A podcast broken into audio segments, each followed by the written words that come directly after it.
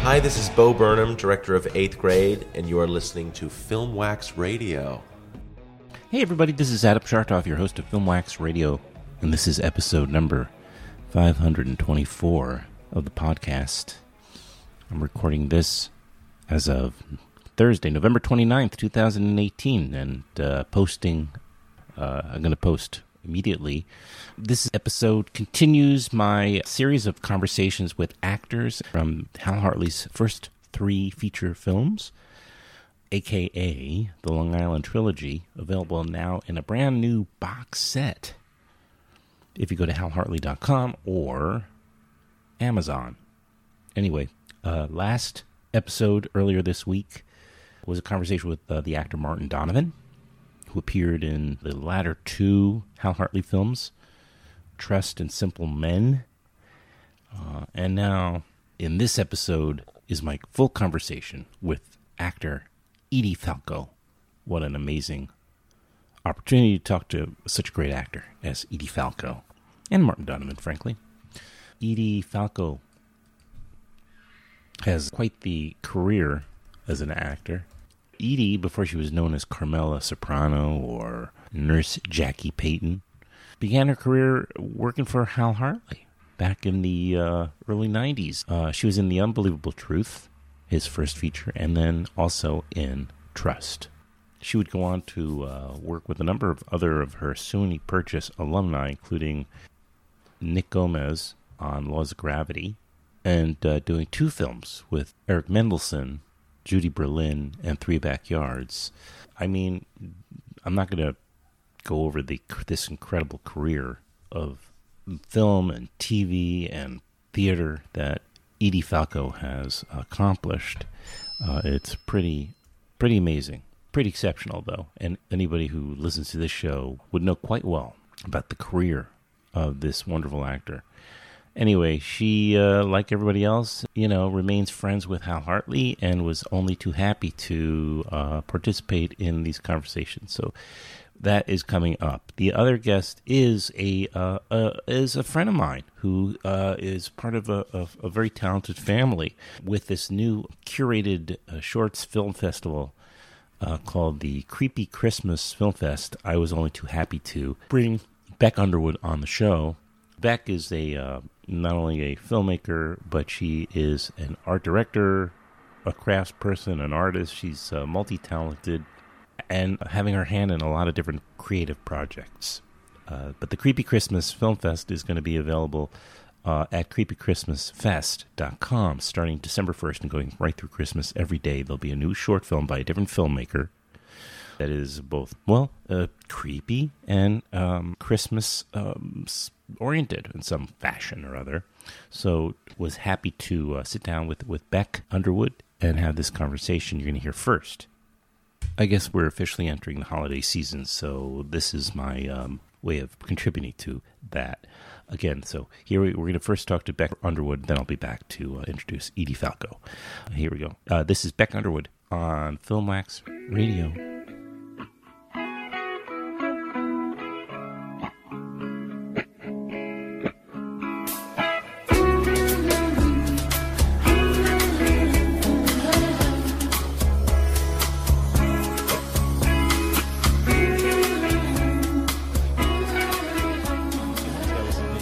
Of a depression, I think, just feeling really beat up by the world, just yes. And the state of the affairs, and I said I need to kind of just bring on some friends onto the podcast, so I emailed Larry, and we got together here, and fun. And it really was cathartic, actually, to bring on people and to kind of for a while just change the focus of what I was trying to do with this particular podcast. What was it prior to then?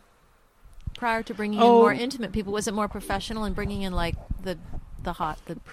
Yeah, a bit of that, mm-hmm. Which I still do, mm-hmm. but I'm really trying to get to a point where it's very curated, which, you know, should be, for God's sake, but to the point where it's curated around the people I'm interested in talking to, and feeling like that should be enough for the people that listen or that might come across my show. I'm just, doing very specific types of things, and I'm allowing myself to kind of focus on that.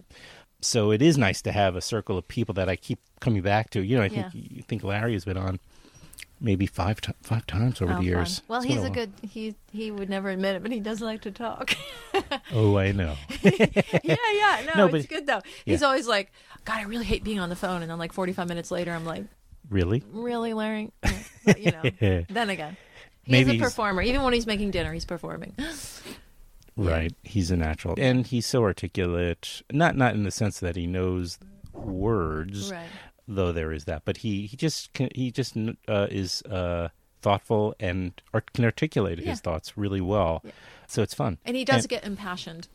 But it was from seeing him in a few movies, just little parts, and I said, I really want to meet him and talk to him. How long ago was that? Because you've known him a while. 5 years. Only five? Okay. Four, five, not that long. I was aware of him for a long time. Right.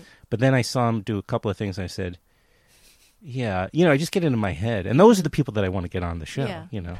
Yeah. And they're life partners. Oh, yeah. Yeah, right. Oh, my God. What a life. Beck Underwood. I guess what's right upon us here right now is the Creepy Christmas Film Festival, right? Yes. Which, how many years have you been curating? So here's the deal. So the Creepy Christmas Film Festival, 10 years ago, I had this idea. Glass Eye Pix is really interested primarily. They make movies so that they can make swag. Larry loves, like, you know, ephemera and objects, as you can see. He would love to have action figures from any of his movies. So one of the things I thought would be a cool product was to do sort of alternative takes on the advent calendar. So the first one, so there were three. There was Halloween, which was a natural. It was an October one every, you know, from the 1st to the 30th, you opened up these fun little windows and there was something behind. We did a Kama Sutra one, which was sort of saucy little pictures for Valentine's. That was February 1 through 14. Those were both illustrated by Bram Revel, who's a Glass Eye regular and does a lot of storyboard art. And he's an amazing comic book artist and writer. And then my baby was the Creepy Christmas calendar. So I made this giant diorama. I collect a lot of dollhouses and dolls and old toys, and you know, that whole Island of Misfit Toys vibe is like totally my jam. So I made this huge diorama in my barn upstate with dollhouses and taxidermy and lots of glitter and glue. And I photographed that, and then I photographed 25 little scenarios, little vignettes with dolls and skeletons and just little things that were slightly off. And those were the windows when you opened up. Those were the images. So after I did that, I thought, oh, there's something more here. So I sent, my first idea was to send, I called 25 different filmmakers that I knew. And I said, I'm doing this festival. I'm going to send some objects to you, and I need you to make a short film. And they were like, okay. That was in September before the December thing. So it was only a couple months ahead. So I packed up the objects from each window. Like, let's say, you know, Jim Mickle got this one old doll. Other people got whatever was in the window. They got sent. So the only other thing was between 30 seconds and 3 to 5 minutes. I mean, the shorts in Creepy Christmas are genuinely short. They're not like 15-minute movies. 5 minutes. Yeah. And so that was the only thing. And I got the movies back sometimes the night before they were going to premiere. And so that was the 2008 festival. It was super fun. And at that point, I also invited people that weren't, quote-unquote, real filmmakers, but maybe they were performance artists or poets or graphic artists, and I just thought this is kind of a cool way to have people just throw down and say, let's make a movie. And frankly, 10 years ago, the whole landscape was a little different. I mean, I think we all shot on little point-and-shoot cameras. It was very low tech. I mean, I looked at the resolution on some of the movies the other day, and they were very, you know, small. So it really was sort of like a let's put on a show kind of gang. And so I hadn't really thought about doing another one. And then I was talking to Ben Duff, who is a Glass Eye regular. He works on a lot of the movies.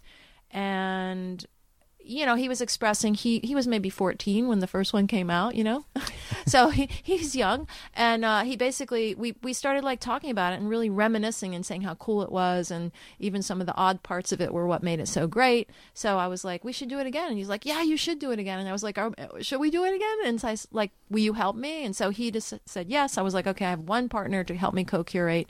He's an alumni of RISD, so he invited a bunch of his peeps from there. We asked some of the originals. We went to new people. So we have a really cool lineup. And once again, I would say this time there's probably more real filmmakers, but it's a great lineup. Animators, people from theater, you know, live action directors, a whole bunch. So let's just name some of the more that maybe they've been on the show, like Jim Mickle, even though that was the first season. Jim Mickle did one last time. Mary Herron did one for the last festival, which was super great. American Psycho, for those who listen. Yeah. She did a really great short called Night Before Christmas. And she's, of course, you know, from American Psycho. And also Alias Grace is her new cool show that's out on Netflix. She's prescient because she made her lead character in perhaps her most famous movie, or, you know, it's up there, inspired by our president. So scary. Years before he was elected president, right? Yes, he based himself on. Yeah, she definitely got her finger on the pulse, that one. We had in the last one we had JT Petty, who's, you know, kind of does everything from JT Petty does, you know, horror movies, but also does a lot of, I think he's most famous for a lot of video games and stuff that he's worked on. And Larry Fessenden, of course. This time around, we have Jen Wexler, it's really exciting. She's like in between doing so much festival work for The Ranger. She threw down and she has made an amazing short. Mickey Keating, who is another person. For me, it was very touching when you send out the email inviting people and you don't really know how they're going to respond.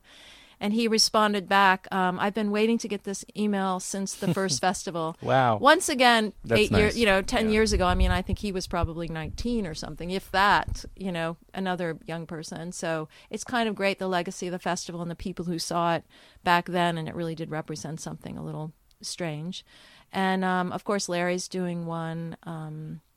And then we have an animator, and I have two sets of sister twins that are part of the festival. One, Joy and Noelle, they're incredible animators. They have a show right now called Human Kind Of on Facebook Live. That's lovely. And I meant to have a little list of superlatives here because I feel like I'm going to keep repeating amazing and incredible because all amazing, these people are talented. Amazing, terrifyingly talented. That's a good one. And that's alliterative. I love the alliterations. Yes, it's true. And Jessica Grindstaff, she is from a very, you know, the Hollywood world of theater and avant-garde sort of puppetry and marionette work. She just had a big show at BAM. It's really, really cool to see how many different visions are coming in. And sometimes I'll invite someone who does live action, like Larry Fessenden, for instance. He is known for his dramatic live action horror movies, and he loves to use the festival as a way to get back down on his knees. Sorry, Larry. And pull out all his action figures and do stop motion, which is his first love. Like many filmmakers started out doing stop motion with G.I. Joes and all his action figures, which he has many, and all his Frankensteins and Wolfman. So he's actually off making his right now. And perhaps most famously, Todd Haynes is... Oh yeah, right. Because he started off with the Karen Carpenter story, which was not. It wasn't stop animation. It was using puppets, but it was right. It was like wasn't it G.I. Joe's and I feel like it was some stop motion. Yeah, it was pretty amazing. You think they were holding the dolls by the legs and just walking them through the frame? I think that was it. Yeah. With the hands. I just remember. I don't think it was even stop motion. Yeah. But anyhow. I mean, I think it's a fun way. I always say, like, I start a lot of animators. You start because you can control. You don't have to worry about lunch hours and schedules and catering. You can control your actors, not unlike Hitchcock. They're like puppets. And then often you then move into live. Some people move into live action. But yes, and the other one I'm excited about is I actually teach at the Lower East Side Girls Club. And there's a filmmaking program there, and I teach primarily animation there. But and in general, their mission is really about activism and social justice issues. This is the Lower East Side Girls Club here in New York. And so when I invited them, I wasn't sure if it was really on their mission because horror and social activism and that kind of thing. Sometimes it's not like a match made in heaven, but they were excited that the girls could experience making a short film in a genre that they're all love and passionate about, loves horror. And just sort of analyzing, you know, what's a jump scare? How are those made? And so they're blending live action, animation. Now that you mentioned jump scare, why don't you tell my listeners what that is? Oh, a jump scare. Well, it's funny because I wish Larry was here. So the jump scare is a fun thing to analyze, where the camera is. Mm-hmm. You basically establish a shot. Let's say that someone goes in to wash their hands at the mirror. You are at the mirror. You you're looking at them. They're looking at the camera like they're popping a zit or whatever. Then the camera follows them down. As they look down, they wash their hands. Then the camera follows you back up, there's something behind you. Yeah. Or the classic one, you go to open the cupboard door, you open the cupboard, you get your thing, and when you close the cupboard door, someone's right where the door was. So, right. Yeah. Yeah. So it's kind of fun because, you know, when teaching young filmmakers, you realize, and these are teenage girls, to think of the language of cinema, and, you know, whether your camera is still, whether it's moving, is all a language in the visual, in cinema making, which is really fun for them to learn. And to have like a project that's a really playful short has let them do that. So it's really cool. Well, it's kind of funny because the filmmaker, one of their jobs, and it's not always a choice they make, but it is generally the case where a filmmaker will try to make themselves invisible as they make their film. Yeah. So when you're watching, like, these young girls or anybody, they don't think what the filmmaker is doing with their camera or the choices they're making in order to manipulate you, you know. But once you bring it to their attention, it's like, wow, they're doing that on purpose, and they, you know. So it's kind of, I could see how that could be very and, you know, I also, because sometimes when you're teaching, you're always trying to figure out what's the best assignment. Mm-hmm. And I know sometimes, you know, like if you're taking a poetry class, rather than saying like, here's your poems, often they'll give you like, here are 5 Emily Dickinson poems. Mm-hmm. Write a poem using, sort of gel her style and write a poem in her style.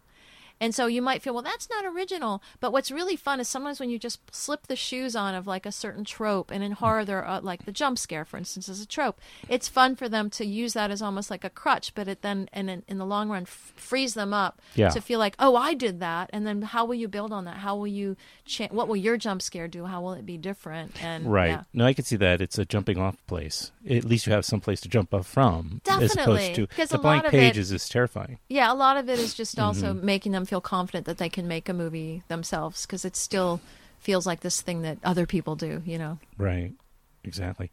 Okay, so the Creepy Christmas Film Festival, is it something people go online and see? Is that the... Yes, so it works like an advent calendar, only you're clicking on little boxes on your computer. So every day we will premiere, and I want to stress again, these movies are original. They were created for Creepy Christmas.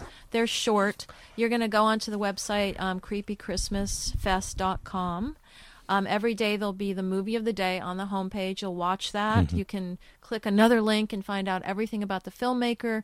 Each person this time, we didn't send objects to them. What we did is once they said yes, we reached into a Santa hat that had 25 holiday-themed words like gingerbread, mistletoe, Santa, stocking, Christmas tree, and we pulled one out and we said, that's your word.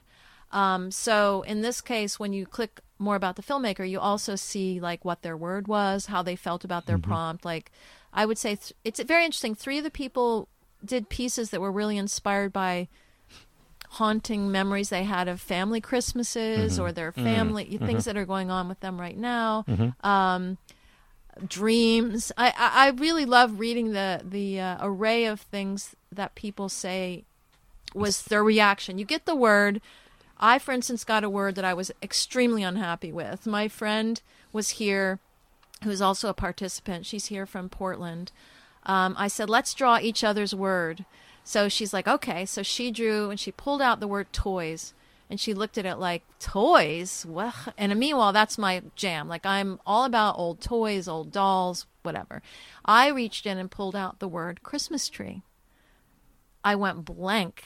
She's like, oh my God, I'm in Portland. There's beautiful old growth forests. I love trees, whatever. So we looked at each other, and I'm like, hey, I'm the curator of this thing. And I was like, you know what? No, this is the serendipity. Mm-hmm. I chose this word. You chose your word. Right. And I really struggled with my word. When I first was doing it, there was an idea that came into my head. I kept pushing it away. And albeit this was last January. January 2018 is when we sent the invitation out. So a lot of people, when they get the word, it's not like when you think of a film on your own and you're like, my passion is guitars and I can't wait to write that movie about guitars. Suddenly you get this word. It may or may not have any relevance to you, right. But that's your lot in life. Yeah, it may take you out of your comfort zone. It takes you. No swapsies. Yeah. Oh. It's fun. Yeah. Oh, yeah, there was no swapsies. No. Swapsies. Yeah. Very good. So what's the site? So people can... So it's... it starts on December... December 1st is when it begins. Through Christmas December Eve. 1st through 25th, every day a new movie. So it's creepychristmasfest.com. Mm-hmm. And what's cool is on the actual site, there's a little calendar device so mm-hmm. that let's say that you don't really hear about the festival until December 6th, or you're busy, or you're out of town, or you don't have any internet. You can go on to the calendar and catch up on all the back movies. And I was joking with a friend of mine the other day. I said, instead of watching one a day, that some people are going to want to save up mm-hmm. and watch 5 in a row. Right. So you'll be able to do that. And binge. That's all valid. You can binge. You can do it. You can have a new premiere every day, or you can binge, because the cool thing is if they're short, you can still set aside 15 minutes of your day and binge 3 at a time. I love cats. Yes, my cat is here. Your cat's great. My cat's Scout. Which one is this? Scout. Hey, Scout. Yeah, she doesn't purr. She's in like stranger in the house mode. I see. Very sweet. I'm glad we were able to get this in time so people can start right at the very beginning. We'll post this right before the first, actually, and then I'll plug away. So tell me a little bit about yourself also, since we're... So tell me, where'd you grow up? Yeah, so I grew up in Florida, mm-hmm.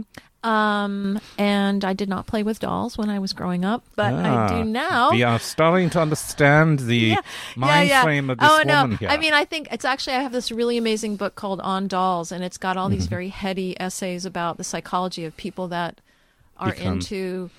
the adults. Uncanny nature of not only dolls, but just, all the things of that nature. And in horror, of course, dolls are ripe since we're on scary stuff. Let's go on that tangent for a second, because, what are your thoughts? Obviously, you've given it a lot of, I'm assuming, your time and attention. This why dolls can be so creepy, especially like a whole gaggle of them with their black eyes just staring off. Yes. Why is that image, which is also a trope, by the way, because we've seen it in lots of films and TV. Yeah. There's an essay about the lifelessness of it. Yeah, it's funny. There's an essay by Freud mm-hmm. called The Uncanny, and it really addresses why something. It's funny, I was doing him a minute ago. Oh. I was analyzing you on a O. Were you? Oh yeah. Well, I'm all about. Analysis. Okay. So this essay, The Uncanny, it's fabulous. And basically it talks about how things that, the thing about a doll is it's really an effigy. It really is like a human and yet so not a human. And there is something uncanny. It's a monster, looks like a monster. It's different. The doll is so much like us, so similar in so many ways, and yet has that thing I think that we all fear, which is that you're like, is there something going on in there, or is it just frozen? Does it move when I'm out of the room? And I think depending upon how twisted you are, you then, some people look at my work and they're like, I cannot look at your stuff. And other people like, get it, like, get the doll thing, Mm-hmm. But I love, this is the first, in January, I started the Creepy Christmas Fest Instagram, and one of the biggest people that follow the whole community of kind of online creepy doll people, that's been wonderful to sort of discover. You found your tribe. A little bit my tribe. Yeah, exactly. Oddities. There's something about, I think, Velveteen Rabbit has that horse that says basically like when you lose all your fur and when you sort of when your legs are kind of broken, that's when you've been loved enough and that's when you become real.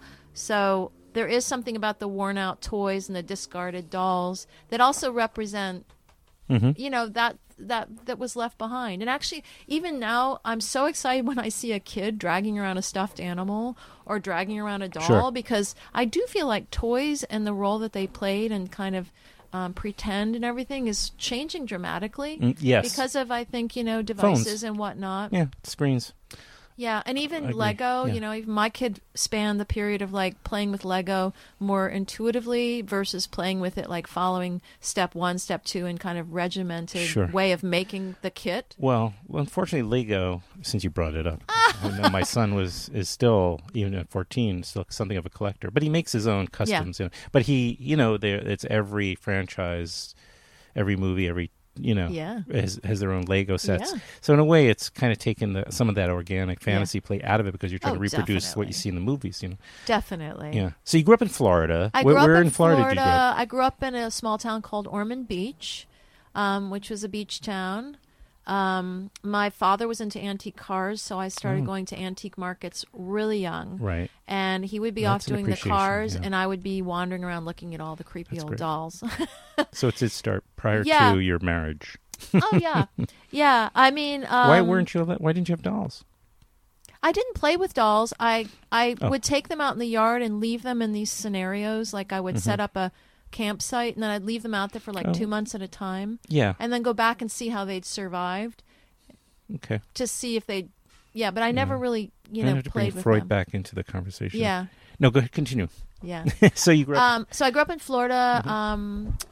And I always like spooky movies. I mean, I have a different horror vibe. Larry and I definitely bonded over horror, but have a slightly different, a different taste. I'm more into haunted house, spooky, eerie, uncanny, things like that, as opposed to horror with maybe guts and stuff like that. Oh, right, yeah. The blood and guts, right. Yeah. Of which there's some. Ironically, my piece, when I got the word Christmas tree in January, what I was surrounded with in New York City were all of the landscape that everyone who lives here knows, all of the trees being thrown out. Oh, stacked up, right, piled up. It's extremely evocative when you see it. And I was like, I gotta make a movie with all those abandoned trees, and they're like corpses. It's so great. I had so many ideas, but I wasn't. It was too soon. I was not ready to make my creepy Christmas movie. So I had another idea that kept kind of badgering me, and that's the one I had to finish up a project, then I threw myself into it, and it really ironically is why cats are here. It's kind of inspired by it's bloodier than my usual work, and it's really kind of inspired by the murderous nature of my cats. They go outside upstate in the summer, and really, I love my cats, they're beautiful, but they kill things. And I think it's also, for me, became a metaphor of my character is very artistic, but he's like a cat. He kills things. So, but he makes art from it. So I think it also is a bit of a metaphor for me of living with a film producer, living in the arts, of how sometimes, when you, to make a cake, you have to break a few eggs. Sometimes in the artistic process, some blood is drawn. So that's kind of where I ended up going with mine. Yeah, maybe I can get a little. Maybe I can get an advance, maybe audio or something. We can play a little audio from your short. Oh yeah, that would be great. Yeah. The audio environment would be funny for mine because there's a lot of.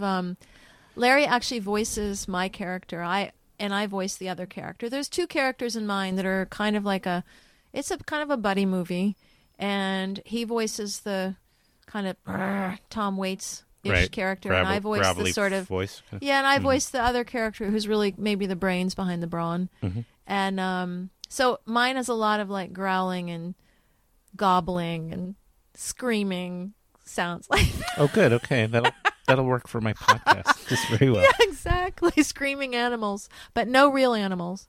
Understood. Yeah. So you grew up getting an idea of your childhood. Sounds like you played alone a lot. Did you have something? I am. Well, my sister is 10 years older than me. Oh, I see that. So sure. Yeah. Generation older. Yeah.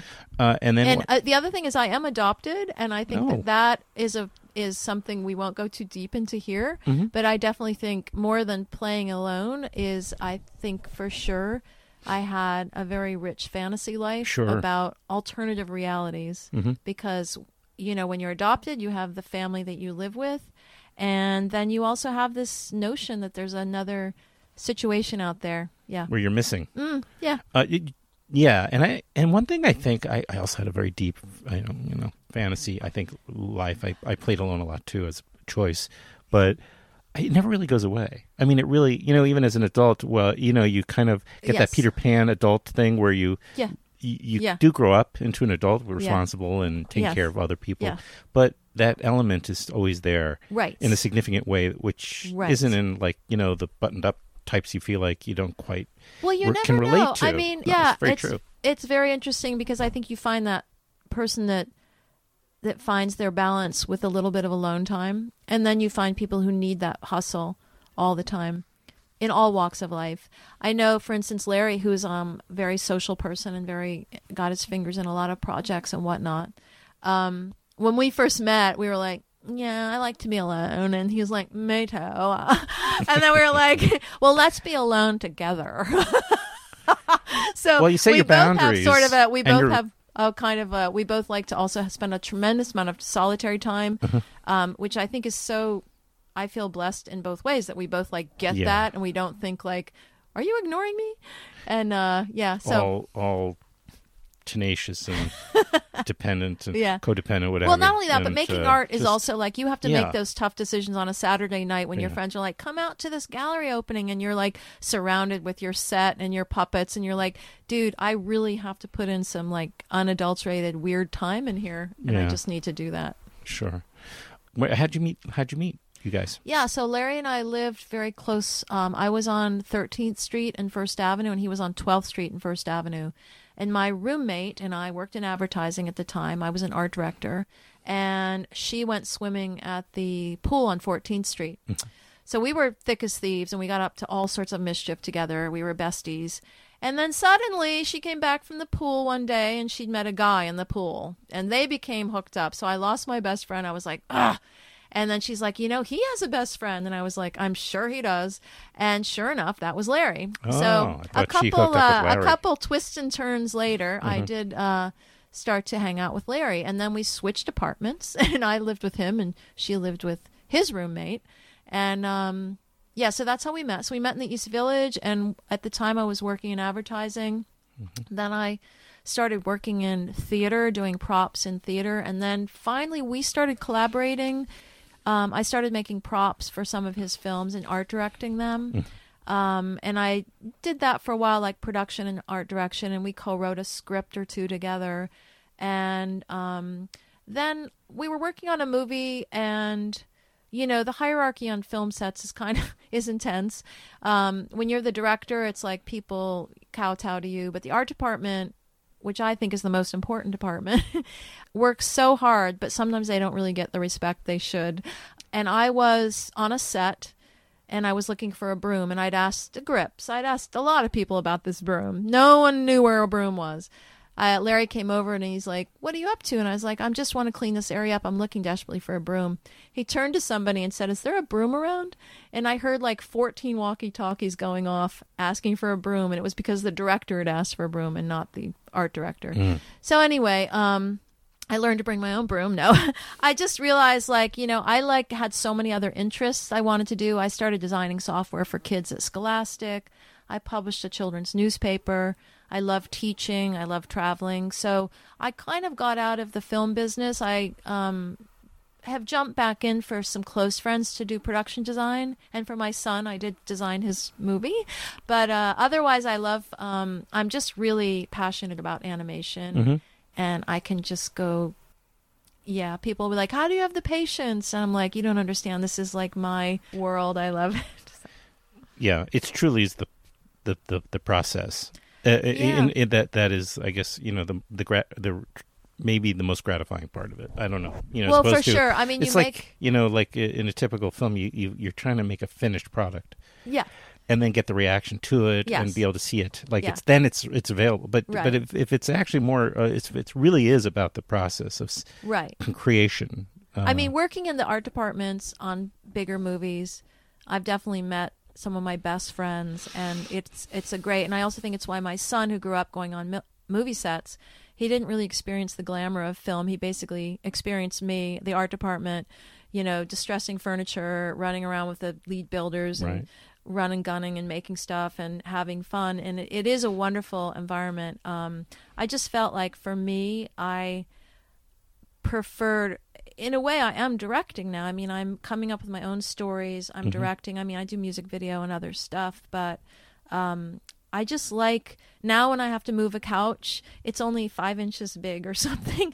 It's like a whole, I like taking that world and shrinking it down so it's manageable. I also can work with one or two people instead of on a film set. You have to wrangle so many personalities. That can be challenging.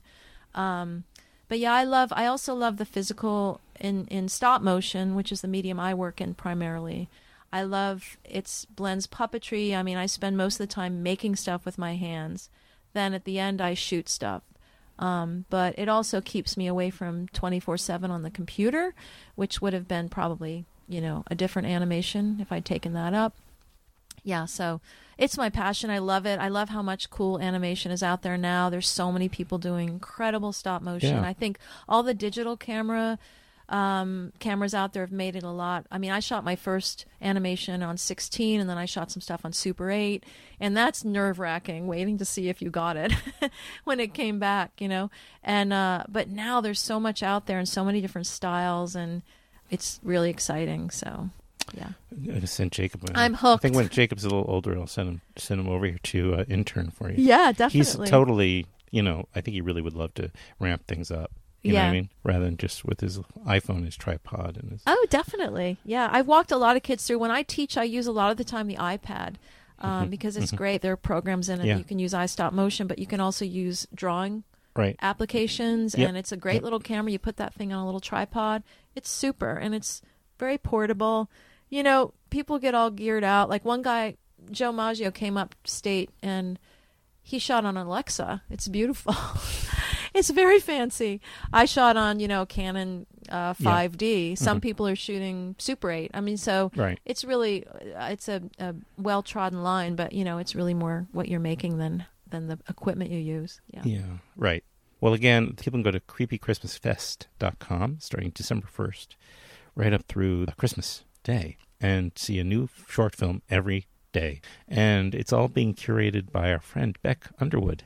And Ben Duff. And Ben Duff. And Glass Eye. DUFF, Ben Duff. Yeah, and Glass Eye Pix. I mean, it's been really fun to, you know, there's so many people going in and out of Glass Eye. And it's been, yeah, it's really great to sort of have an eye on like, oh, that person always has these cool ideas. And maybe they haven't had a chance to make a movie yet. You know, a lot of the filmmakers just kind of wait in this development hell where they're waiting to get their feature film made. Right. And this is a way to say like, oh my God, let's just totally make this short film. And let's just use an idea that you could never talk anyone into approving. And I'll approve it. You know, I don't even really, I try not to know ahead of time what people are doing for sure. Right. Because I didn't get into it to be a producer per se, but I would say in general the feedback that I get from the people involved is, I don't know what the first word of this would be, is the mother of invention. Whether it's like getting a call out of the blue to be in this friggin' festival, having people drop out, whatever it is, the mother of invention is basically what Creepy Christmas Fest represents, and people get very creative, and I love that.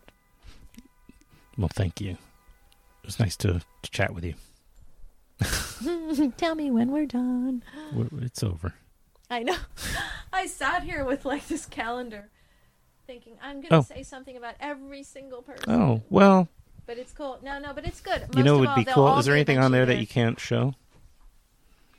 Like, is there anything? Is there any sensitive information on any of that? Like, this movie sucks. Bury it. Oh, no, not at all. Because no. Would, maybe I'll just, like, I could accompany the, like, the podcast with, like...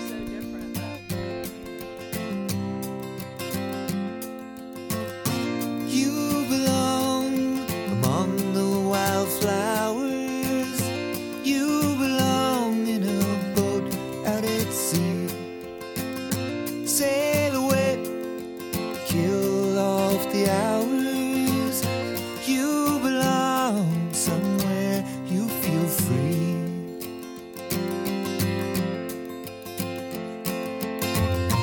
Run away, find you a lover. Go away, somewhere all bright and new. I have seen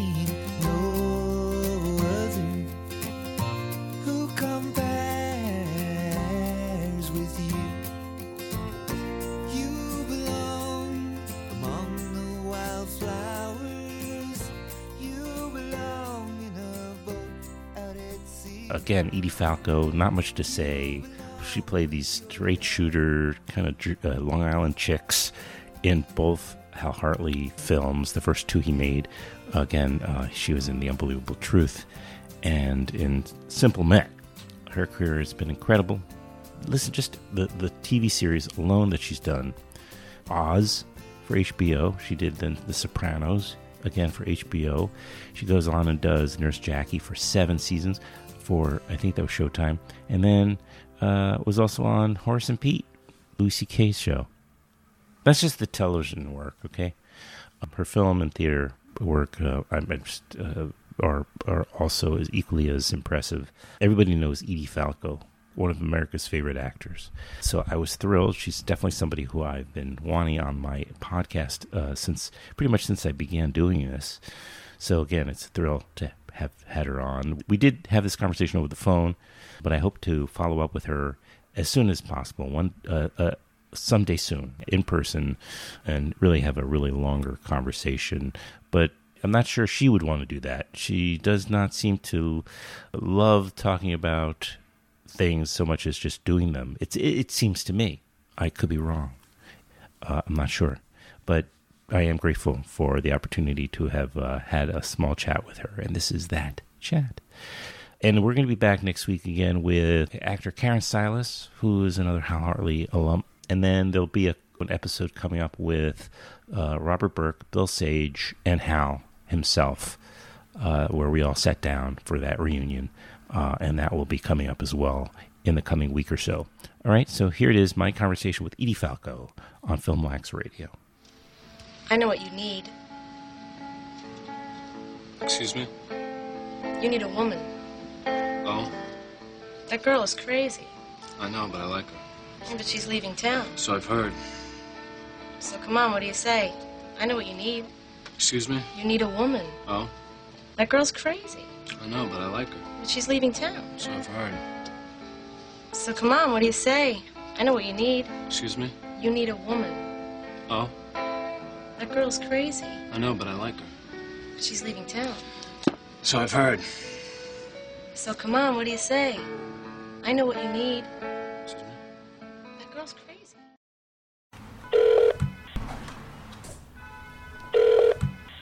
Hello? Hello? Edie? Hello? Yes, hi. Hi, can you hear me okay? Yes, I can. Good. This is Adam. How are you? Hi, Adam. I'm good. Thanks.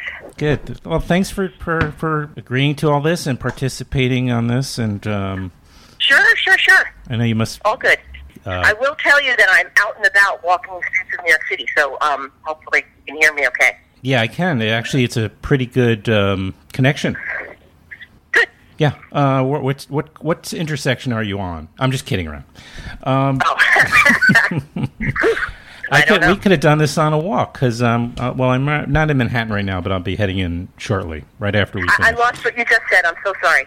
I said I'm not in Manhattan at the moment, but I will be shortly. We could have just walked around and done this. Oh, well, that's okay. A lot of... All right. Well, first of all, I just want to mention, I met you briefly in Austin this spring. We were at the Lynn Shelton's party, and... wow. And I was sitting, I kind of, for maybe a couple minutes, I was just chatting with you, and I made a comment along the lines of, good luck with your acting career. So maybe you remember that. I don't know. You laughed. I do a little bit. That's good enough. No, don't be sorry. And on the show, by the way, this podcast I do, I've had on, in addition to Hal a bunch of times, I've also had on Abel and John Sayles and Eric. Well, I haven't had on Eric Mendelsohn, but I've been courting him for a long time. Oh, wow. So, you know. Maybe you can put in a good word, because I think, you know, he's just a little shy about it. I don't know. You know what he is? He's busy. There's that. He teaches directing at Columbia, and it's, it's huge. Yeah. His classes are big, and they're hard to get into, and it takes all his time right now. Well, isn't he? He's like one of the most talented writers, I think. I totally hear you. I agree. Yeah. So normally I have like kind of a freewheeling type of approach to the podcast you know, the conversations I do, but what I thought would be fun to do is to ask these questions to some of your fellow colleagues from Hal's films that you were in, active. Right. So he's kind of put me together with a few of you guys, and I thought I would splice together people answering. Got it? So there's really nothing, you know, just respond however you want, and I'll ask the questions. Very straightforward. And if afterwards there's something you said or whatever, you have any regret about it, or, you know, what have you, any second feelings about it, just let me know, because I can I'll edit it out. All right? Okay. All right. Got it. So just to start off, state your name and your relationship with Hal. My name is Edie Falco. I went to college with Hal Hartley, and was the director of the first bunch of movies I did out of school. Yeah. There you go. Do you remember the circumstances of meeting Hal? Do you remember what that was like? The circumstances what? When you met? Do you remember what those circumstances were? I think we met in college, but right, I don't recall those circumstances. God knows. I mean, most of us were drunk. Hello.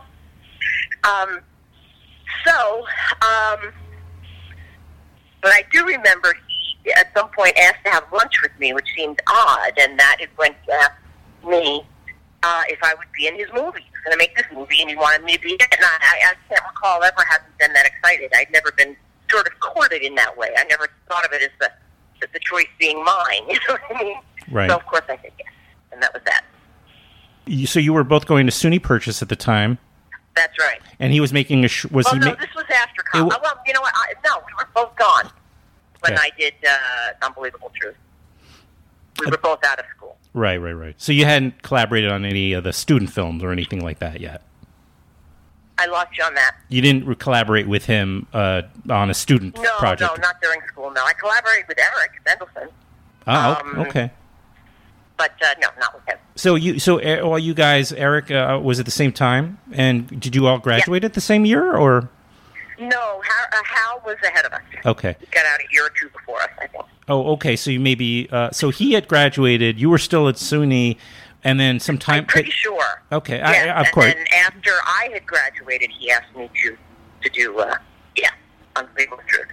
I see. So some time had passed, but you guys got to know each other a little bit during SUNY, the SUNY years? You know, at parties. I mean, that's as far as it went. Okay. All right. But he obviously remembered you, right? That was... That I remembered who he was? No, he obviously remembered you from those days. I guess so, yeah. Which right? I guess I sort of found kind of shocking at the time. Were you in New York then, in those days? Yes, living in New York. Mm-hmm. Okay, so your first collaboration would have been The Unbelievable Truth, right? That's right. Okay. That was your first feature film? No, I did a feature right outside of school, right after school, literally the day after I graduated. I'm trying to think if that was the only one. I think it was definitely one of the first ones. Okay, all right. And what did you think of Hal? I mean, obviously you didn't yet have a whole lot of experience to compare him to, right? No, but not much at all. Had he already had a sort of a strong idea of what he was trying to achieve? You know, from a stylistic standpoint. Right. Yeah, he did. He definitely had enough confidence to, gather his friends together. His family was very much involved in putting us up in Lindenhurst where we shot. He was a solid director in all senses of the word. Like, he gave me confidence that he knew what he was doing, he knew what he wanted, and he was going about making it happen. He never expected to me any sense of... fear that it might not happen, or not quite sure what he wanted. I felt great confidence in what he was going for. Uh-huh. Yeah. But he had a very, I don't know, we'll use shorthand, he was kind of had a minimalist, ironic, I guess. For sure. And did you get that? Like what he, because you hadn't seen any Hal Hartley films, I assume. Maybe you saw his short, I don't know, but he didn't really... No, I didn't know how many Hartley films there were before that. Mm-hmm. to have seen. But yeah, I mean, he was very clear what he wanted, and I don't remember seeing it as stylized or anything. You know, I until I saw his movies, and then I was like, oh, geez, it has a feeling unlike other movies. You know, he definitely had a point of view, but I was not directed in that way. You know, I from what I remember, my performance was then what it is now. I mean, just based on who the character is, and you know, who is she related to, and what is she doing in the scene, that kind of thing. So I didn't feel like he was asking me anything too far outside of what I've always been asked. Yeah, as a matter of fact, your lines. Yeah, because I'm actually thinking of your particular characters in those in both Unbelievable Truth and Trust. Thank you. And they were very, you know, the girls were really Long Island, not particularly cerebral. Let's put it that way, right? Yeah. But that much. I'm not saying that she was like me. No, I know. As far as his directing style. Yeah. You know, he didn't want me to do anything that didn't feel natural to me. Mm-hmm. So. But you kind of played tough chicks. As far as performance was concerned. Yeah. You kind of played. They were kind of like tough chicks, though. You know what I mean? They were. Yeah. Yeah, they were. And they seemed written that way, yes. And they were kind of more confident in a way. Like in who they were outspoken and they didn't apologize. Whereas, let's say, you know, that's right? Whereas, whereas, like Adrian's characters were struggling, you know, with that's right. Yeah, they were a little more unclear. She was a little more unclear about life than her than either her sister, you know, was. Yeah. Mm-hmm. Well, the story was Adrian's story, you know. Sure. I was adding a color to it. I hope. I guess. I mean, but you were, in the long run, having been part of this group of actors, you were definitely played a pretty central role in that, what the early Hal Hartley film, especially. Yeah. You know. Yeah, I guess so. Yeah. Do you have any? I'm kind of trying to get. I guess maybe. Do you have any anecdotes that come to mind? I guess, or memories. Do you have any anecdotes or memories of that time? Whether it's just about being ecstatic that he had included me. Yeah. Because it was all my friends. It was all people that I loved, and that to have, as you said earlier, a shorthand with both the actors and the crew, and they said they were all Purchase people, is one of the great luxuries on a set. So it wasn't necessarily about that stuff, as it might be, you know, in a film where you're just starting. I loved it. I was there with my friends. We were making a movie. We were doing what we went to school for. I just remember any place I sat, there was someone I knew and loved, you know. It was great. I remember being tremendously excited. And did you have any kind of context, I guess, for the time, you know, when these films were coming out, that it was part of a wave of any kind? No, no, never. Never. Did it sneak up on you? I'm just not that person, unfortunately, you know. Yeah. I don't tend to tune into that stuff, and I'm often have to get over the head, you know, with it.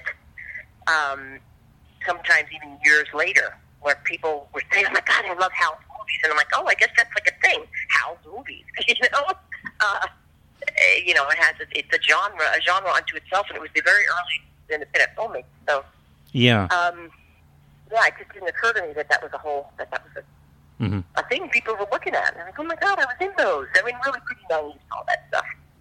And I think, you know, the people that are fans of his films are all over the, you know, they're in pockets all over the world, I think. You know, I think the people that... Isn't that crazy? Yeah.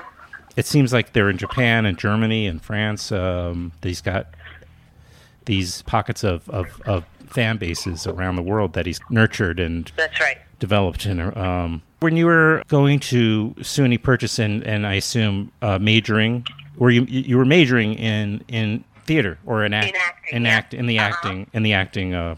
As an actor at Purchase, you were learning mostly theater, and that's what we did there, but we had classes that we shared with the film students, and so they would use us. So some of us actually were getting a teeny bit of experience, acting for film.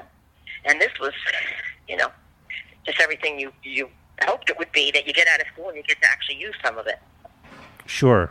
Right. So in other words, what better place to cast your first projects but the acting program? Coming from the film school, and you are a director, and you're putting together your first project or first or second project, yeah. What better way to cast your film than this parallel program that's going on down this hallway? Yeah.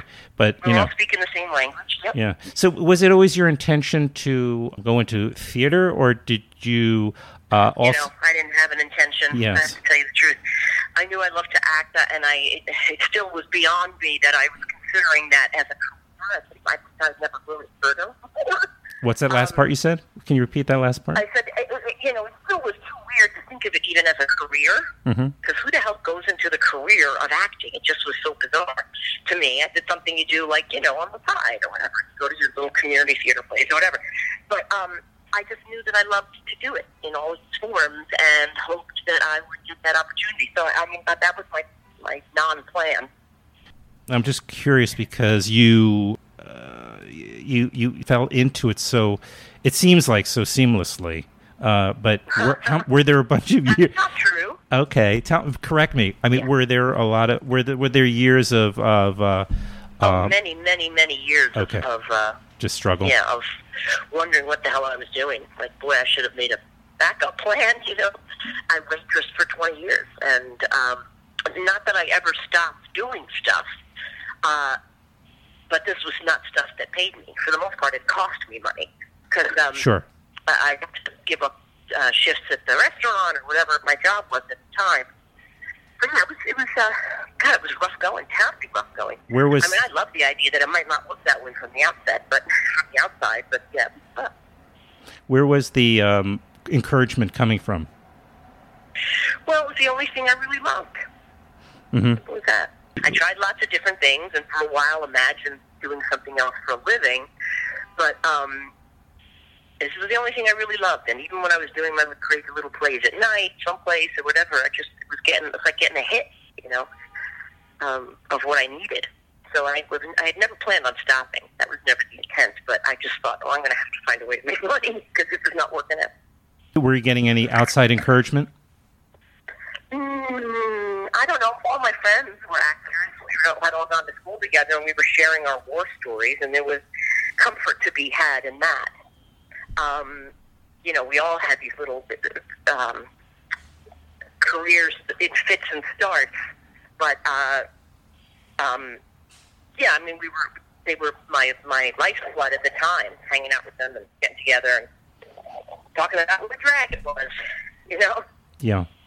Do you remember what the mood or the vibe? You already kind of said that you were ecstatic that you experienced this ongoing ecstasy because you were surrounded by these friends. It was a nurture. The Hal Hartley said it wasn't just that we were getting work and taking us away from our little home group. It's that we were all doing it together. What could be better than that? That's true. Do you remember the critical or the public response to the films? No. I don't. I'm afraid I'm not great at remembering this stuff. But we did some festivals and stuff, right? Right? Didn't we? Yes. I believe. Yeah, that was, I didn't know if that was unusual. I just knew we had. Made this thing very inexpensively, and who the hell knows if people see this thing, and the fact that people were actually talking about it, and we had screenings and stuff was huge. It was huge. As far as it, to the outside world, who knows, Sure. But you've maintained, it's interesting, obviously you've done some pretty visible films and television, obviously 6 years on, right, 6 seasons on Nurse Jackie? 7, yeah. 7, excuse me. I watched all of them, by the way, so I should know. Jesus. I binged a lot of that stuff. I'm like, how much more is she going to have to go? But anyway, I'm just wondering. There you go. Yeah. Yeah. Anyone who's had an addict in their life spends a lot of time asking that question. Oh, okay, that's a fair response. Yeah. But you keep returning to independent films, you know. So clearly, whether it's working with John Sayles on Sunshine State, going back to working with Eric, well, it shows also maybe a certain loyalty as well. Three Backyards. You know, I would like to say I'm not selfless, but the reality is I just go where the good scripts are. Well, that's what I'm getting to, though. Yeah, it just happens to be that I. Some of my dear friends are immensely talented, so I, you know, so of course there's a gratitude for the fact that it came across my doorstep, and then I just wanted to do stuff that was interesting to me. That holds true to this day. Yeah, but a lot of people still will take some. I don't know. I'm looking through all your work here, and there's very, very few exceptions where. Each thing has a lot of integrity. There's a lot of integrity in your work. Not each of them. Not every. I said. Not if you look close. There have been times where there's stuff that I've done because I hadn't worked in a long time and needed to just be on a set, or it was with a director I really wanted to work with, or an actor I really wanted to work with, even if the script was shitty. Mm-hmm. You know, so at a certain point, you've got all the different variables. The director, who are the actors, what's the script like, what's the money like, and as your life changes, like now I'm a mother with two kids and a home, and you know my needs change, and so my criteria for doing a project changes also, but never beyond the point where I wouldn't enjoy myself anymore. There's got to be at least the belief that I will at least enjoy myself for whatever reason. But yeah, there's some stuff in there that I am less than thrilled about having been involved in. But I knew exactly what my reasons were at the time, and I wouldn't change a second of it. That's very honest. Yeah, it is what it is. You know, I would never name those things, but going in, I didn't always think, I'm doing this for the money. I'm thinking, this could be good because of this, or it could be good because of that. And in retrospect, I'm like, no, that sucked. The project ultimately was not something I was proud of. But that's what happens. If you're in this for a long time, that's going to happen. I'll wind down. I'm going to respect your time and wind it down. What neighborhood What neighborhood are you in, by the way? Say it again? What neighborhood are you in? Oh, I'm in the West Village. I just got home. Oh, you're in the West. Are you inside now? I am inside now. Oh, great. Okay. Yeah, I've got a few minutes before I got to head out again. So very good. We'll get off in a couple of minutes then, we wind up. Okay. Obviously, this is around helping Hal and alerting fans, old and new, and maybe potential new fans to this box set. And I don't know if you have any plug you want to make. God, I'm sorry. You're suck at that. I'm putting you on the spot a lot. But, I'll let the people who are good at it do that. Okay. I guess that's my role in this case. Here's how. Okay. Well, I love you so much as a actor and an artist, and I don't think I could possibly have done a good job at this today, honestly, because. I've been doing this because, I'm inspired by certain artists, whether they're directors or actors or cinematographers, what have you. And to sit down and talk to them is like very inspirational. And, it's hard to do. It's hard to do under these circumstances where, you're supposed to be talking about one particular thing and all that. So this isn't ideal for me, but I do want to express my gratitude anyway that we were able to get this done. Well, my gratitude for Hal having called me when I was, 21 or something, and said, I'm making a movie and I want you to be in it, that, is a piece of my DNA now. Mm. So this is, in the smallest way, to be able to give back, I am happy to do it. Well, I'm sure he'll appreciate that. I saw you on Broadway with my then-wife, Karen Pittman. And we saw you with Stanley Tucci, of course, in Frankie and Johnny at the Claire de Lune. Oh, right, yeah. And afterwards she said... Years ago. Sorry?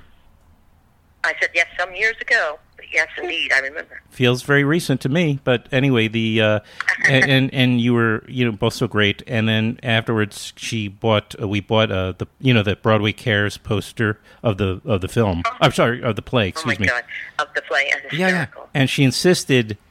And this never happened, but she wants to. We're going to go back, and we're going to get Edie Falco's autograph on this. So we went back.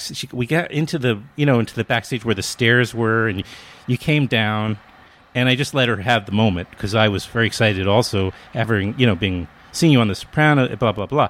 So she gets the autograph and everything, and she still has it on her wall. So cut now forward another 10, something like 10 years. She was co-starred in Horace and Pete. In who? Horace and Pete. She played. What part did she play? She played Louis C.K.'s girlfriend, or maybe girlfriend, quote unquote. The African American actor. What's her name? Karen Pittman. Karen Pittman. Pittman, like Jane. Karen Pittman. Give me a second, then. Let me just think. I'm sure I know who she is. I'll have to look because he had actually a bunch of girlfriends on that show. Karen Pittman. Anyway, I'll take a look. That's hysterical. Well, the scene that they were known for was because after the next morning, after they slept together, they get into an argument, and she suggests that she may have transitioned. Oh, amazing! Amazing, and absolutely amazing. Yes. And nobody really knows. It's always when I talk to people about it, some people think that she was just putting them on. Other people think that that she was telling the truth. Her character, of course. Anyway, so, I mean, when she told me, though, that she went to a table reading, we've been divorced a while. We have a son together, but we had divorced. And she came back and she said she had done a table reading, or she had been to the reading with you and Alan Alda and Steve Buscemi and Louis and all.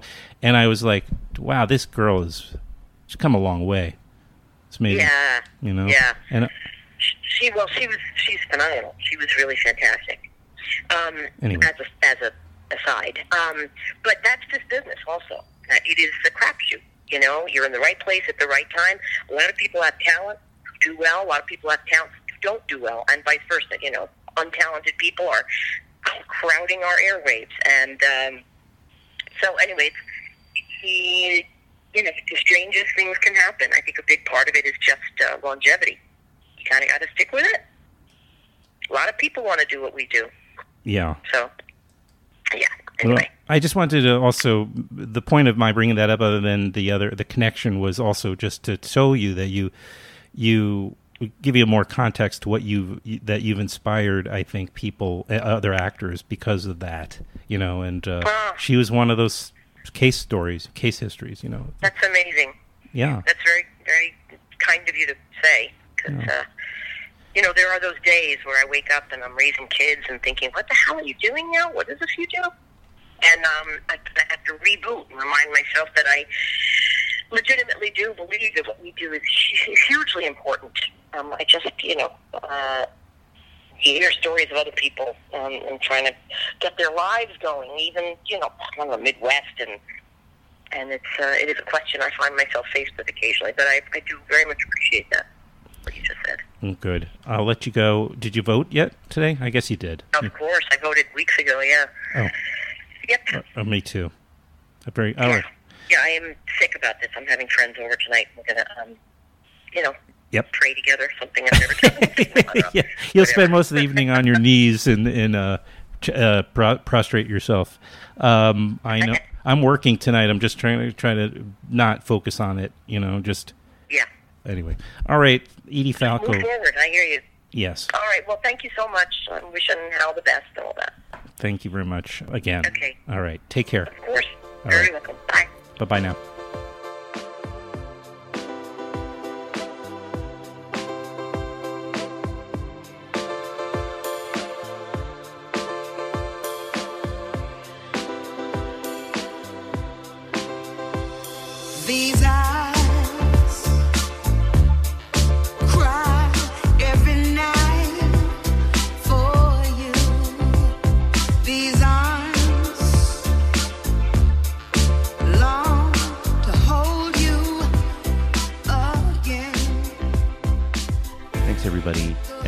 into the holiday season here, please do consider doing the kindness of maybe giving me a gift. And that gift would be just go to iTunes and leave a nice review and or star rating, or Stitcher or Spotify, Google Play. We're on all these different platforms now. And as you may recall, also, we are also on YouTube.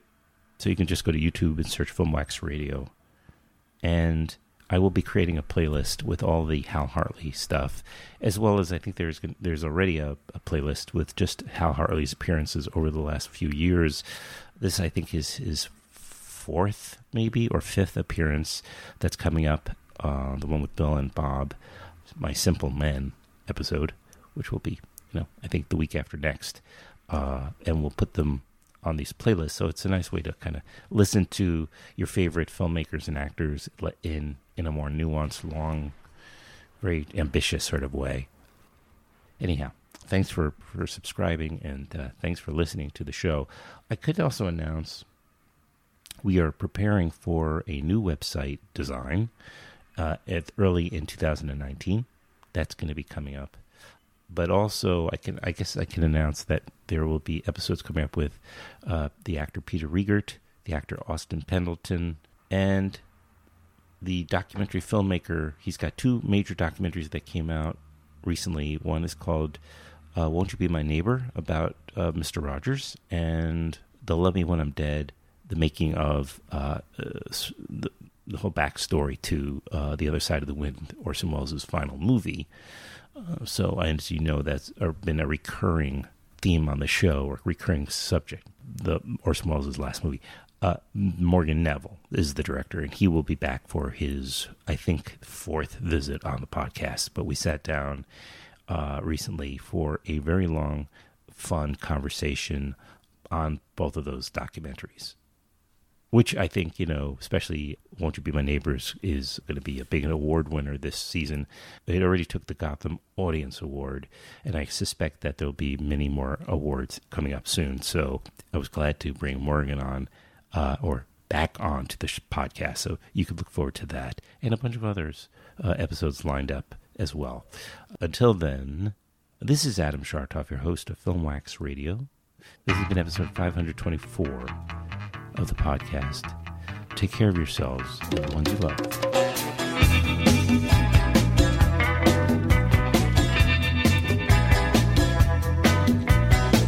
Broken lines, broken strings, broken threads, broken springs, broken idols, broken heads.